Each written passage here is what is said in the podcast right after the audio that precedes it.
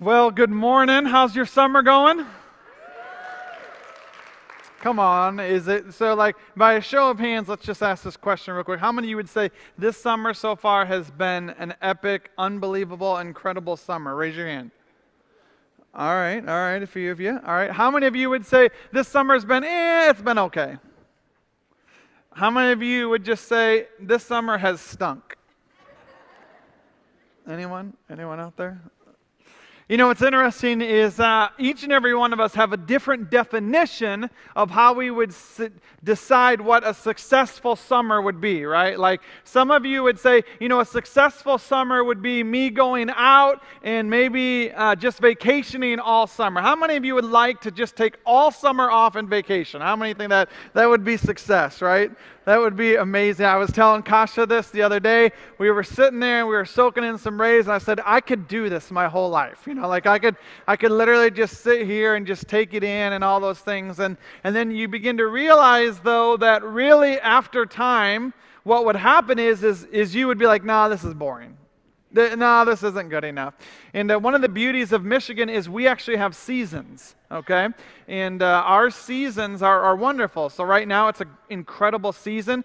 But literally, we were in prayer this morning praying over the gathering, and uh, I think it was Pastor Ron mentioned Thanksgiving. And I just went, Oh, I'm so excited about Thanksgiving. And not just the food, but just I love the weather of Thanksgiving. I love like like the fall. I love apples. I love all those things. I do love to eat as well. Um, just all those wonderful things. And, and you would look at that, and, and each of us would define success in different ways.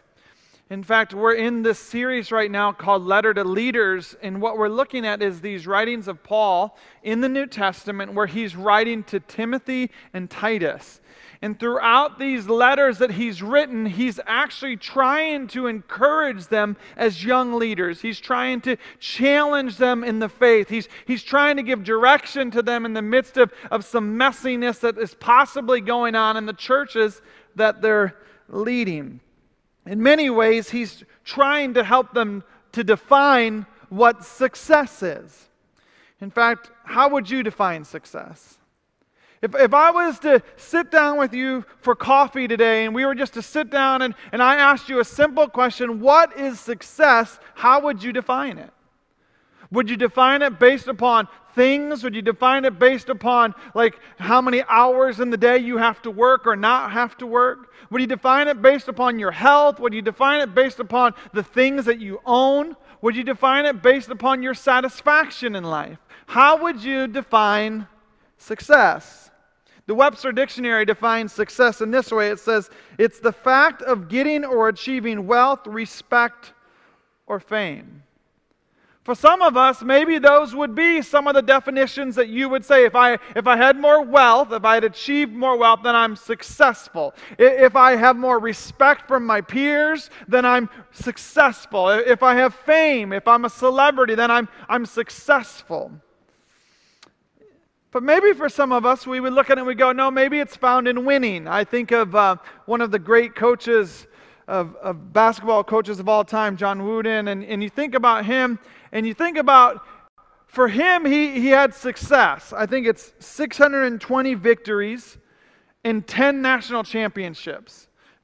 By all means, that would be considered successful based upon winning. He said success is this way. He said success is a peace of mind which is a direct result of self satisfaction in knowing you did your best to become the best you are capable of becoming. I love it when we begin to realize that really the best you is the best you.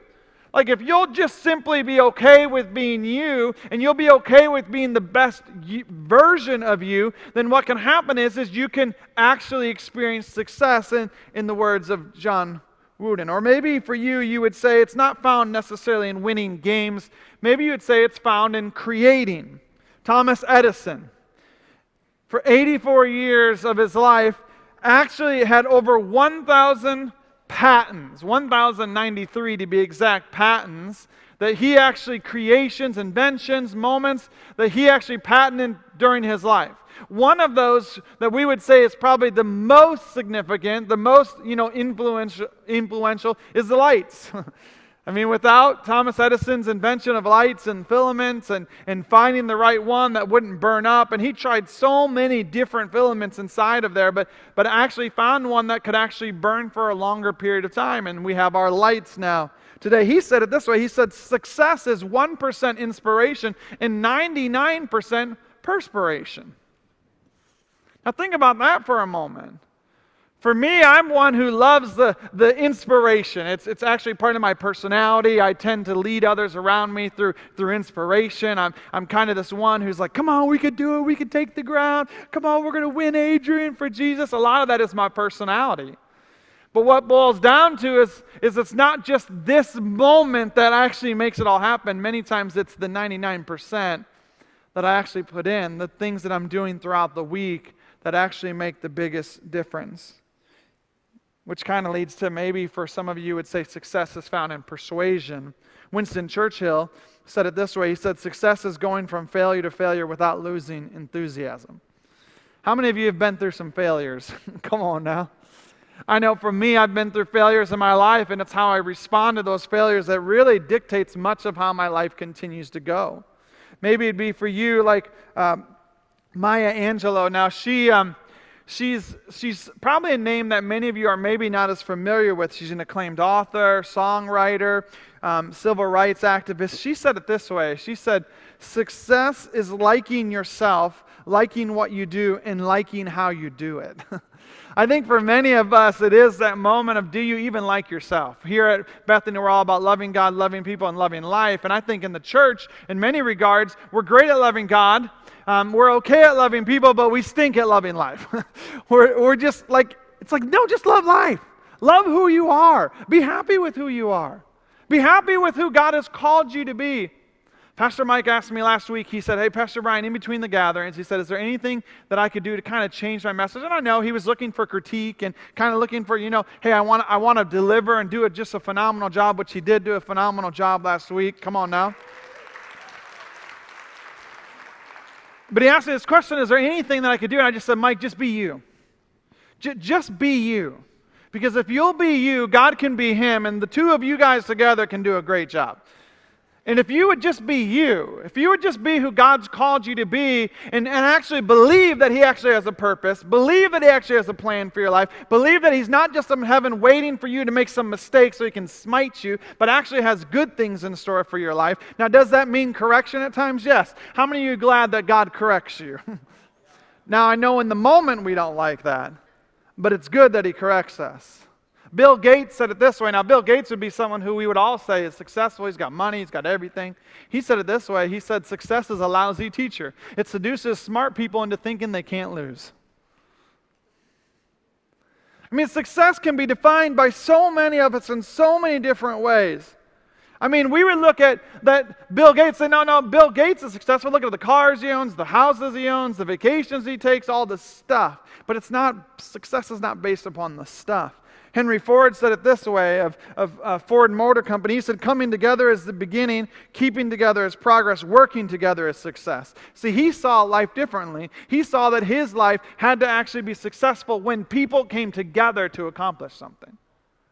It's not just about you and your individual success, it's about what are you actually accomplishing together. Do you know what we could accomplish together, Bethany? It, it's more than just the relational connection every week. It's more than just coming into this. About, it is about what we can accomplish together that could actually change the world. And I'm not just saying, I, I didn't say just Lenawee County, I'm saying change the world. You know, you, you don't even know that there could possibly be the next Billy Graham. We'd probably look at Billy Graham and say he's successful, probably led a few people to the Lord um, throughout his life. But Billy Graham, what if the next Billy Graham is sitting in our kids' ministry downstairs right now? What if, what if the impact that a, that a teacher or a leader would make on a young person's life, would we say that's successful? But many times we don't know about the, the, the teacher who poured into Billy Graham's life. We don't know about those moments, but it's yet we look at Billy Graham's, oh, he's successful. He is successful. But could the real success be because there was a team of people who helped raise up Billy Graham? Who helped pour into Billy Graham's life. John Maxwell says it this way He says, The secret of success is determined by your daily agenda. what he's talking about is every day you and I waking up and saying, You know what, today I'm going to actually have an agenda that's actually going to be about making a difference in the kingdom. One of the things I love about vacation is that I normally don't have an agenda. Come on now. But yet this past vacation I had an agenda and my agenda was this is I wanted to relax and two I wanted to be a learner. I I I love to learn. I, I love to take in and so when we were on vacation I read 6 books on vacation. And um, I just, and I can't tell you the amount of other stuff I've been digesting since then. I, right now, for some reason, I, my, my learning has just been turned on to where I'm just devouring material like crazy right now. And I'm just like taking in, taking in, taking in, taking in. The problem with sometimes taking in so much, though, is that I have to determine who I'm actually going to be mentored by. Because right now, I'm being mentored by like 10 people, so I'm a little schizophrenic, honestly because I'm like, oh, yeah, this, this, ooh, oh, yeah, yeah, yeah. And my personality can tend to be one like that.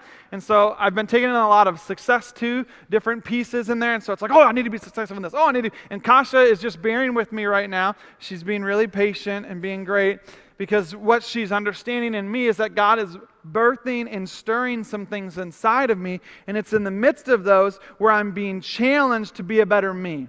I don't want to be anyone else, I just want to be me. I believe God has a plan and purpose for my life.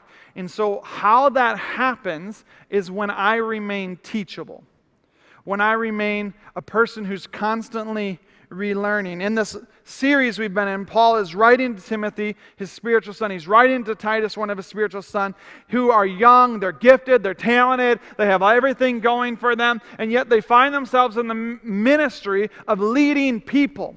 And when you lead other people, it gets messy. And inside of leading other people, you begin to question and you begin to wonder is this who I'm called to do and, and to be? And, and yet, in the midst of all that, what Paul is trying to help Timothy and Titus understand is yes, there's an order to the service. Yeah, yes, there's a, there is doctrinal correction that needs to be taking place. Yes, there are, there are qualifications for those who you're going to put in leadership. He's, he's addressing all these things, but ultimately, he's saying to Timothy and Titus, you have got to remain teachable.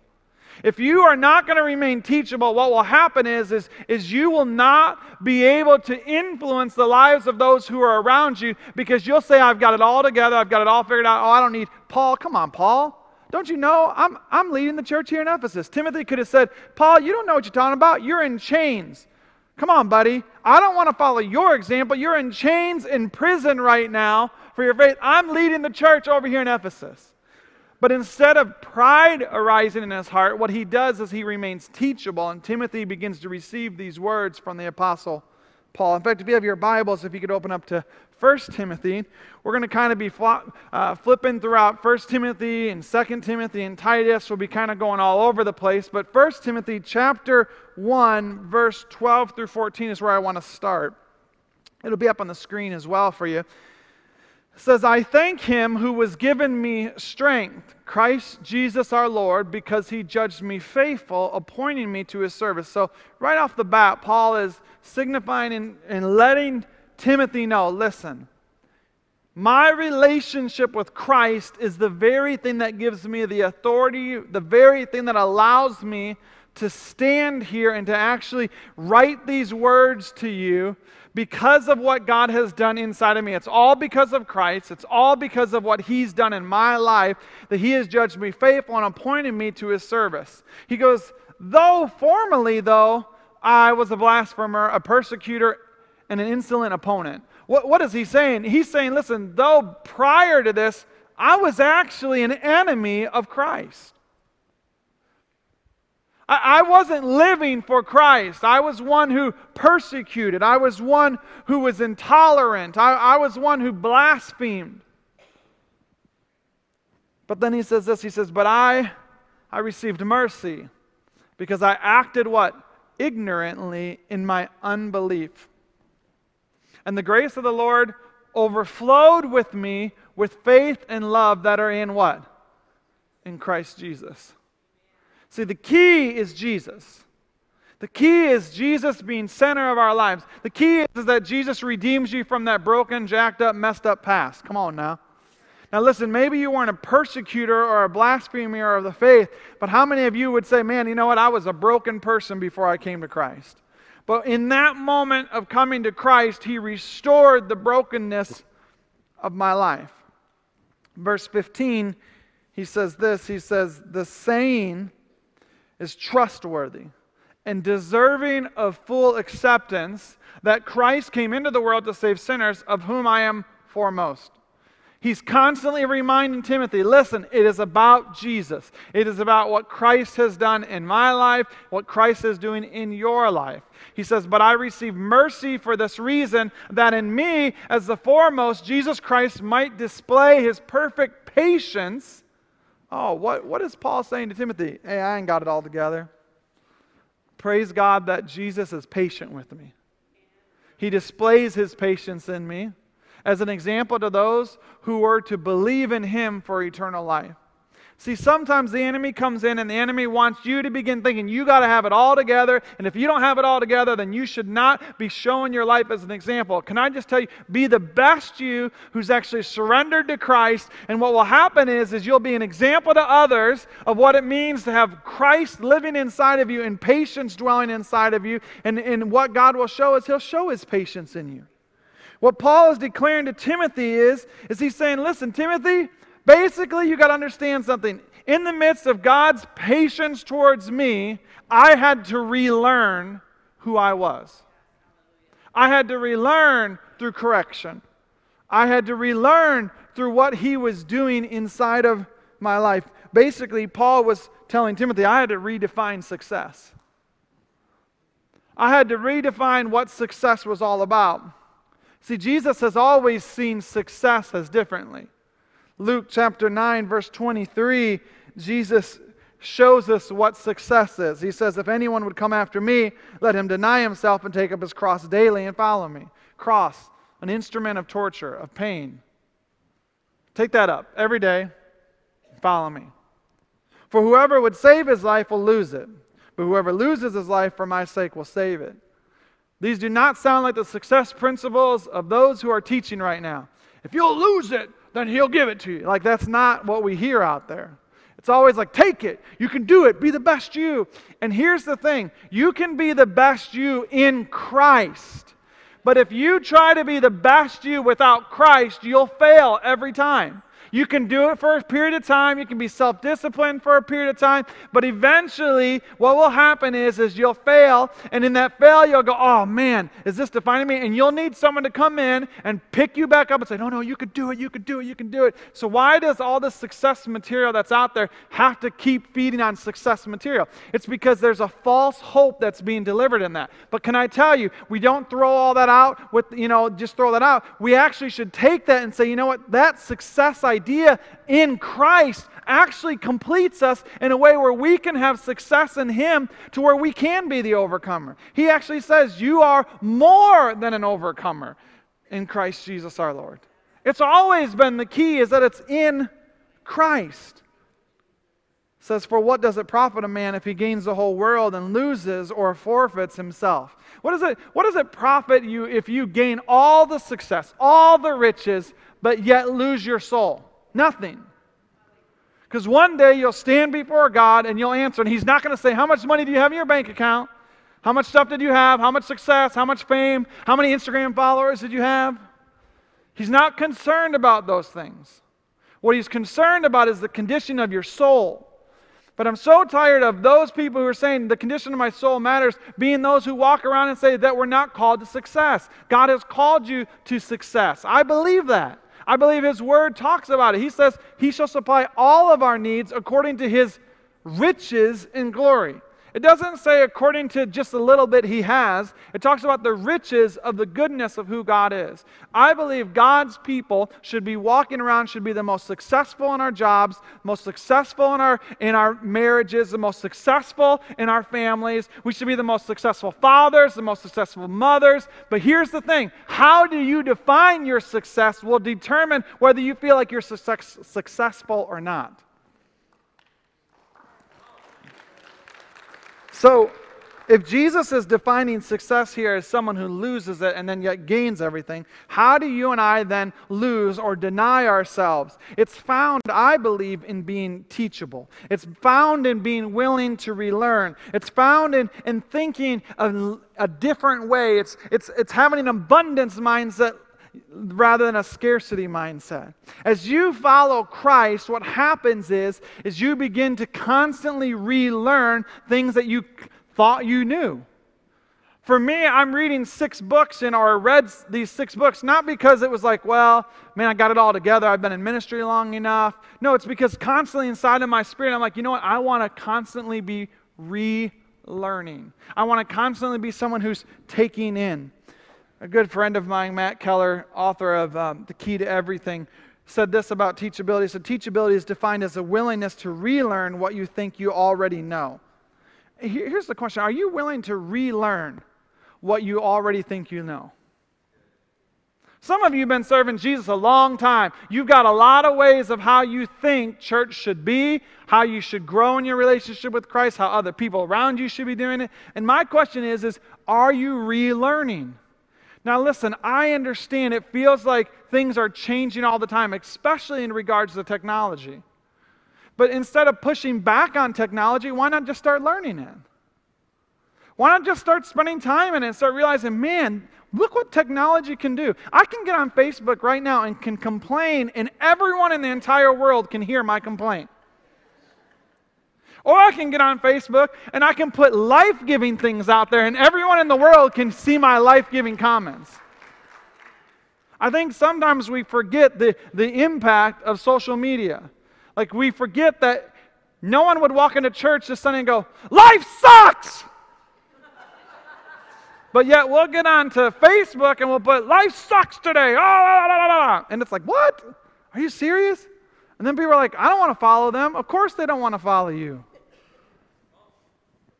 Our mission is simple to bring people one step closer by loving God, loving people, and loving life. And listen, that mission, though clarified right now has really been the mission of our church for 75 years. And, and, here's what I just said our church, because I'm a part of that.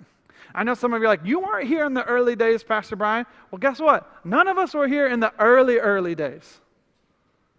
Because at one point in time, this whole thing called Bethany was God's dream before it was ever Sister Annabelle's dream. And from the beginning of time, he knew who would be a part of this dream and be a part of this vision. It's our dream. It's what we are all a part of. Our dream of loving God, loving people, and loving life. For 75 years, it's been a part of what we've been doing is creating steps for kids, creating steps for students. People talk about the bus ministry all the time. Oh, it was amazing, the bus ministry. Remember when it was so great? And I'm like, yes. And guess what? We have a brand new kids area downstairs. And in that whole lower level down there, kids are encountering Jesus. And kids are saying, you know what? It's the most fun I've ever had. And you know what, how that happens? It's because there are people who are down there serving week after week and who are saying, you know what, I'm going to pour my heart into the next generation because my calling and who God has called me to be is not just to keep it to myself, but it's actually to give it away. Our values are simple. We take steps together. We love authentically. We invest in the next. We live generously. We create unforgettable experiences. We share our story. We're fearless leaders. Now, think about that for a minute. We are fearless leaders. I'm going so fast you can't even keep up upstairs. so we have fun. We execute with excellence. We're aware.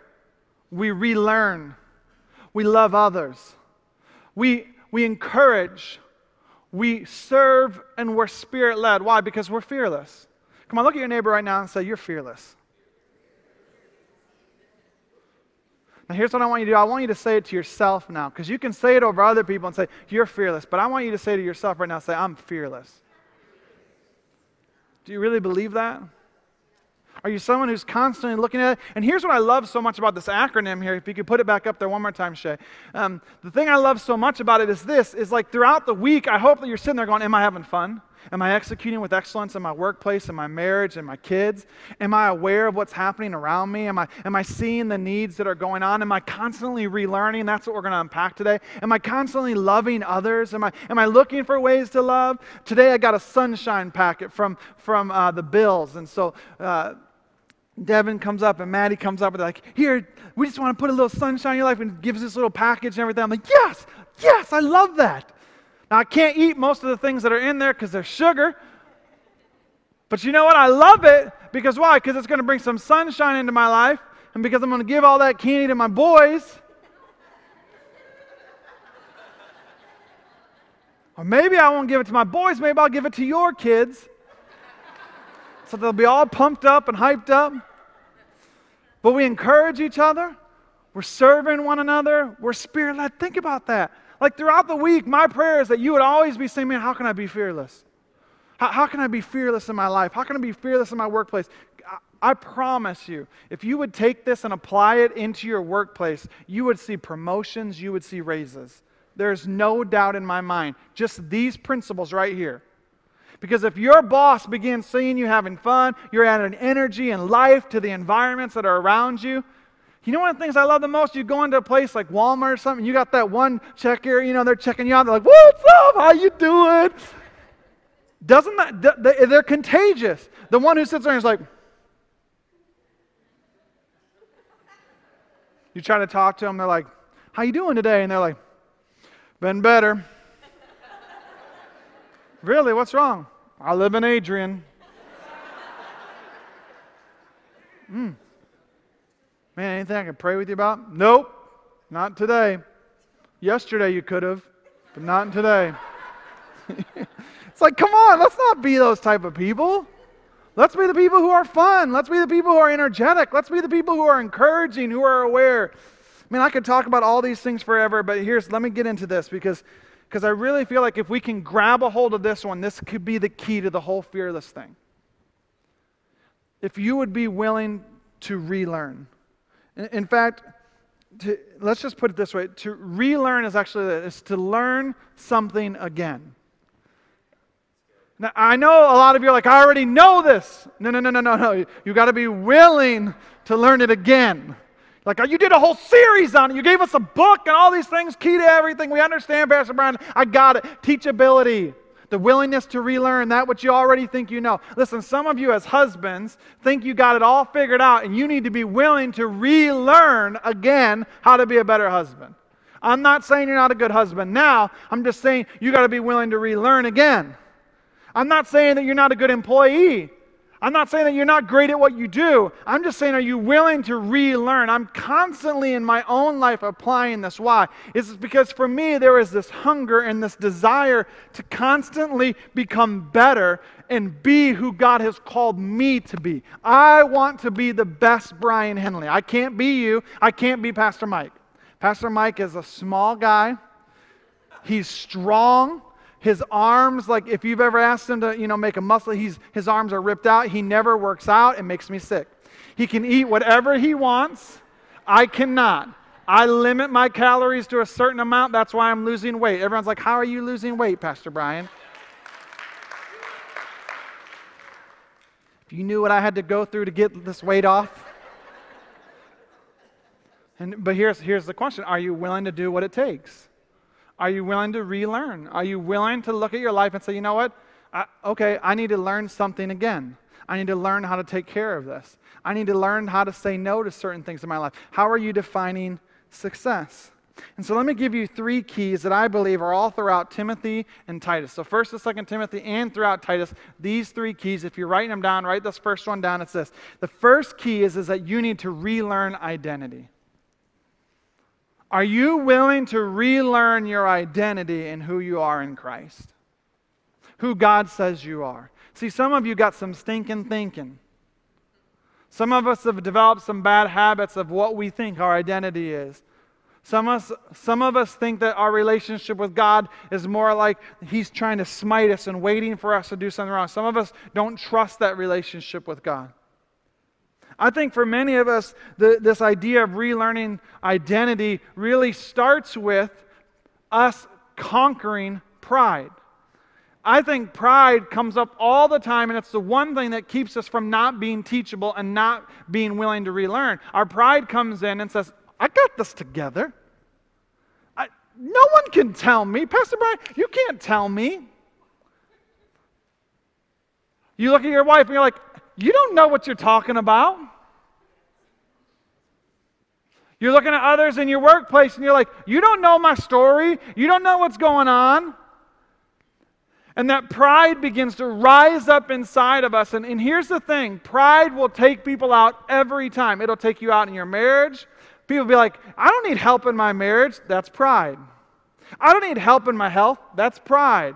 I don't need help in my spirituality. I, I don't need the church. I don't have to gather together the church. Ever heard someone say that? I don't need to gather together the church. I, can, I, I am the church. I can meet together in my home every morning like I do, and I have my devotion time with the Lord, and me and Jesus are good, and so I don't need the church. I've heard people say that. You know what that is? It's pride. I don't need anyone else. It's pride.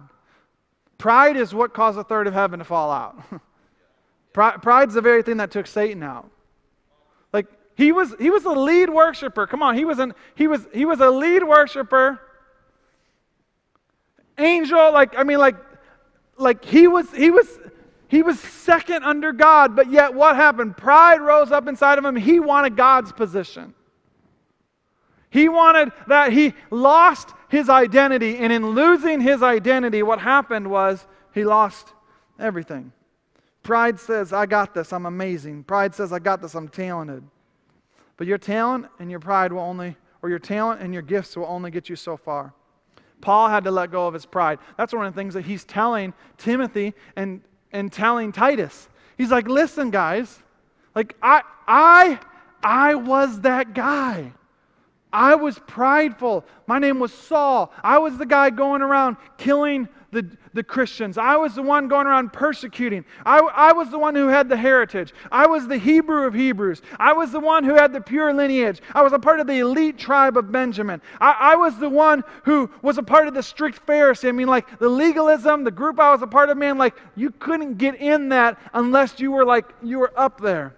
I was the persecutor of the church. I lived a blameless life. He's saying all these different things, but yet Paul came to a moment where he recognized the pride that had risen up inside of himself, and he realized that that pride was destroying his life, and literally he was destroying the very thing that was coming to set him free from his pride.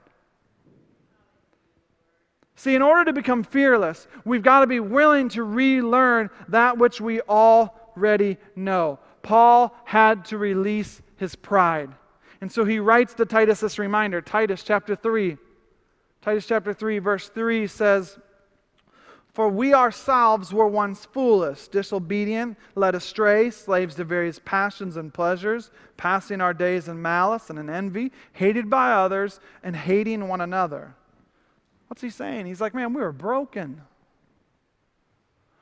We, we, we we had allowed pride and things to enter into our lives, but he said, But then the goodness and loving kindness of God our Savior appeared. Thank God for that. He saved us not because of the work. So he's immediately addressing listen, this isn't something you can earn. This isn't something that if you'll just do it so many times, it'll somehow happen. He's like, no, no, no. This is something that's been freely given to you. It's not because of works by us in righteousness, but according to his own mercy, the mercy of the Father, by the washing and the regeneration and the renewal of the Holy Spirit. He goes on to say, whom he poured out on us richly through Jesus Christ our Savior, so that being justified by His grace, we may become what?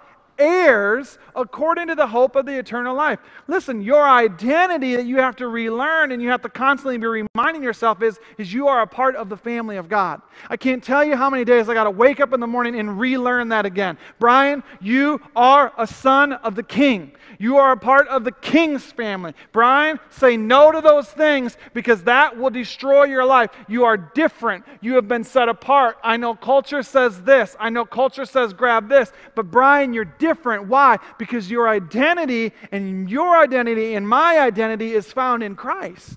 And because it's found in Christ, we di- we're different. Be okay with being different.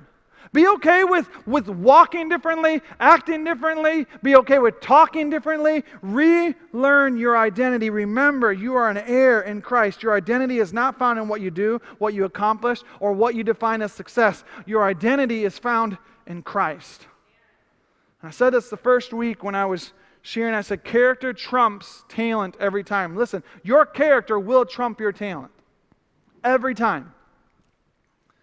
Who you are how you respond is going to trump your talent every time. You have bad talent or bad character, that character will come out.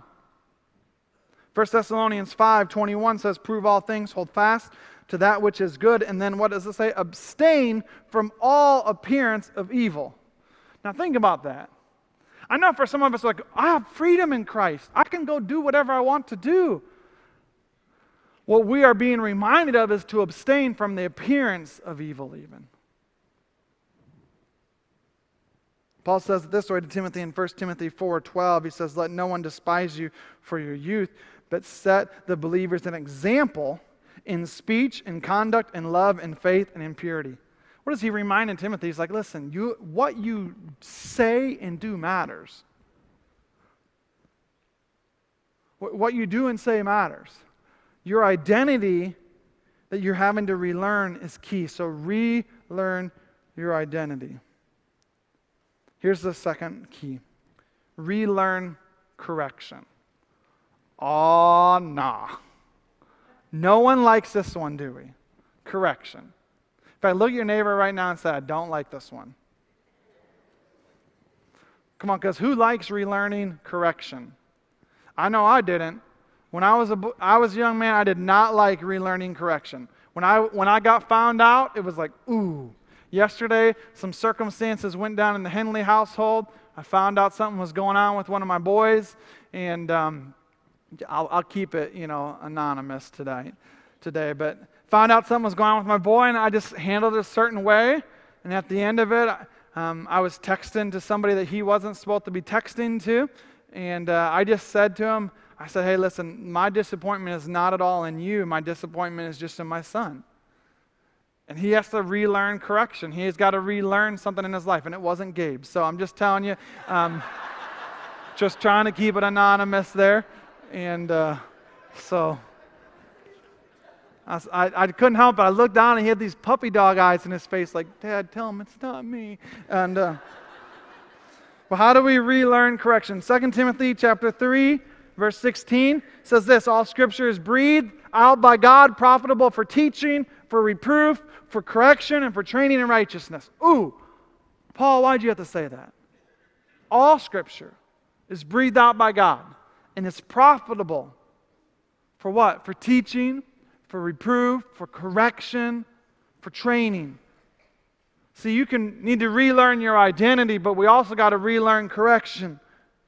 It goes on to say that the man of God may be what? Complete, it says, complete and equipped for every good work. That you and I are to be complete and equipped for every good work. God's word brings about correction in our lives. Titus 2:15 says it this way: "Declare these things, exhort and rebuke with all authority, let no one disregard you." If you look back in there, it's like, okay, well, then what are the things that we're being told to declare? What are the things that we're being told to exhort and to rebuke? What are, what are those things? Well, he says it. Verse 2 Older men are to be sober minded. It's interesting how Paul told Timothy, address the older men. Why? Because it's almost like he knew that older men would somehow, as they get, be, went on in life, would begin to stop relearning. Because they would go, Oh, I got it all together. Come on, I put my time in. I'm 60 years old. Do you know how much gray hair and wisdom I have gained through the years? Yes, you have. But are you willing to consistently still relearn? I was listening to a podcast yesterday, and the person said on there, they said, You know what? I have someone in my life who's 90 years old, and they right now are some of the most creative and most impactful person that I have in my life right now. They're constantly feeding me at 90 years old. Listen, come on, it does not stop. You don't somehow get to retirement. Oh, I'm done. I'm retired now. It doesn't work that way. You got to constantly be relearning. And I believe that's why he's addressing it. He says, Be sober minded, dignified, self controlled, sound in faith, in love, and in steadfastness. then he goes on to address the women. Older women, likewise, are to be reverent in behavior, not slanders or slaves to too much wine. Come on, ladies, stay away from the bottle. They are to they are to teach what is good, and so train young women to love their husbands and children, to be what? Self controlled, pure, working at home, kind and submissive to their own husbands, that the word of God may not be reviled. And then, just so the young people don't think that you get off, Verse 6 Likewise, urge the younger men to be self controlled. Come on, fellas. Show yourself in all respects to be a model of good works, and in your teaching show integrity, dignity, and sound speech that cannot be condemned, so that an opponent may be put to shame, having nothing evil to say about us. What is Paul trying to do? Paul is trying to bring about correction through his letters, and he's trying to say, listen, you have got to be willing to relearn correction. Old, young, relearn it. Proverbs 12, 1 Whoever loves discipline loves knowledge, but he who hates reproof is stupid. Look your neighbor and say, Don't be stupid. Hebrews 12, 5 through 6 says, And have you forgotten the exhortation, the addresses as you as sons? Now remember this. You and I are sons and I, daughters of the king. Remember your identity. Relearn your identity. Relearn correction. My son, do not regard lightly the discipline of the Lord, nor be weary when reproved by him. For the Lord disciplines the one he loves and chastises every son whom he receives. If you are not being corrected by the Lord, there's something wrong. You got to relearn identity. You got to relearn correction. And the third is this is you got to relearn reliance relearn reliance. See, if you want to be a leader in your home, you want to be a leader in your family, we cannot insist on replicating what we think we already know. We need to relearn what God wants us to do in each and every season. God doesn't want us to rely on our own understanding, He wants us to rely on His understanding. So, how do you define success? Is it based on His definition of success or your definition of success? Do you know who your identity is found in? Have you been willing and, and, and relearning correction in your life? Are you actually at a place where you're relearning reliance on Him? 1 Timothy 4. Paul writes this 6 through 10. If you put these things before the brothers, you will be good, be a good servant of Christ Jesus, being trained in the words of faith and of good doctrine that you have followed. What's he talking about? You're relearning. He says, having nothing to do with the irrelevant or irreverent, excuse me, silly myths, rather train yourself for godliness. For while bodily training is, of some value, godliness is of value in every way, as it holds promise for the present life and also for the life to come. The saying is trustworthy and deserving of full acceptance. And so then he says this He says, For to this end we toil and strive because we have our hope set on the living God who is the Savior of all people, especially on those who we believe. So come on, think about this. You and I have got to put our reliance not on our stuff, not on the success by the world. We need to put our reliance upon God. We need to be willing to come in and we need to be willing to relearn. Are you willing to relearn? Are you willing to even relearn maybe what you would define as success? The beauty is, is throughout the Word of God, and I challenge you to this this week, is look throughout the Word of God and look for the promises of God. In fact, just go onto your phone or go onto the internet and just type into Google promises of God scripture. And what you'll find is you'll find all these people who have grabbed the promises of God all throughout the scripture, and you can begin to look at those promises and you can begin to allow them to train, to correct, to reprove, to begin to allow them to be spoken over your life. To begin to say, no, those promises are for me. My identity, I know who it is in Christ. I'm willing to bring about correction in my life, and I'm going to rely upon God to do it. This past week, I had a privilege of hanging around a bunch of church planters and pastors in Cleveland, Ohio for a day. And as I was sitting there around those church planters and just there's I began to recognize something again. One of the things I love so much about a church planter is this is their willingness to relearn. They are so hungry to learn. And in the midst of that hungriness, they're coming up with some of the most creative ways to reach people. And I sit there and I go, that's brilliant. Oh, why didn't I think about that? Well, was I putting myself in a place of relearning? That isn't some new idea. It's not like God's up in heaven going, Whoa, that was a good one. He already knew that good one. He's just looking for people who are willing to relearn. So the question comes down is are you willing to relearn? Are you willing to say, you know what, there's a hunger inside of me that is actually causing something to be created in me that says, you know what? I want to relearn. I want to relearn my identity in Christ. I want to relearn correction. I want to relearn reliance. Now, listen, I know for some of you, you struggle with the first one because you're like, I don't have to relearn my identity. I already know who I am in Christ. But how many of you know that every time you have an encounter with Christ, He's showing you something more about who you are in Him?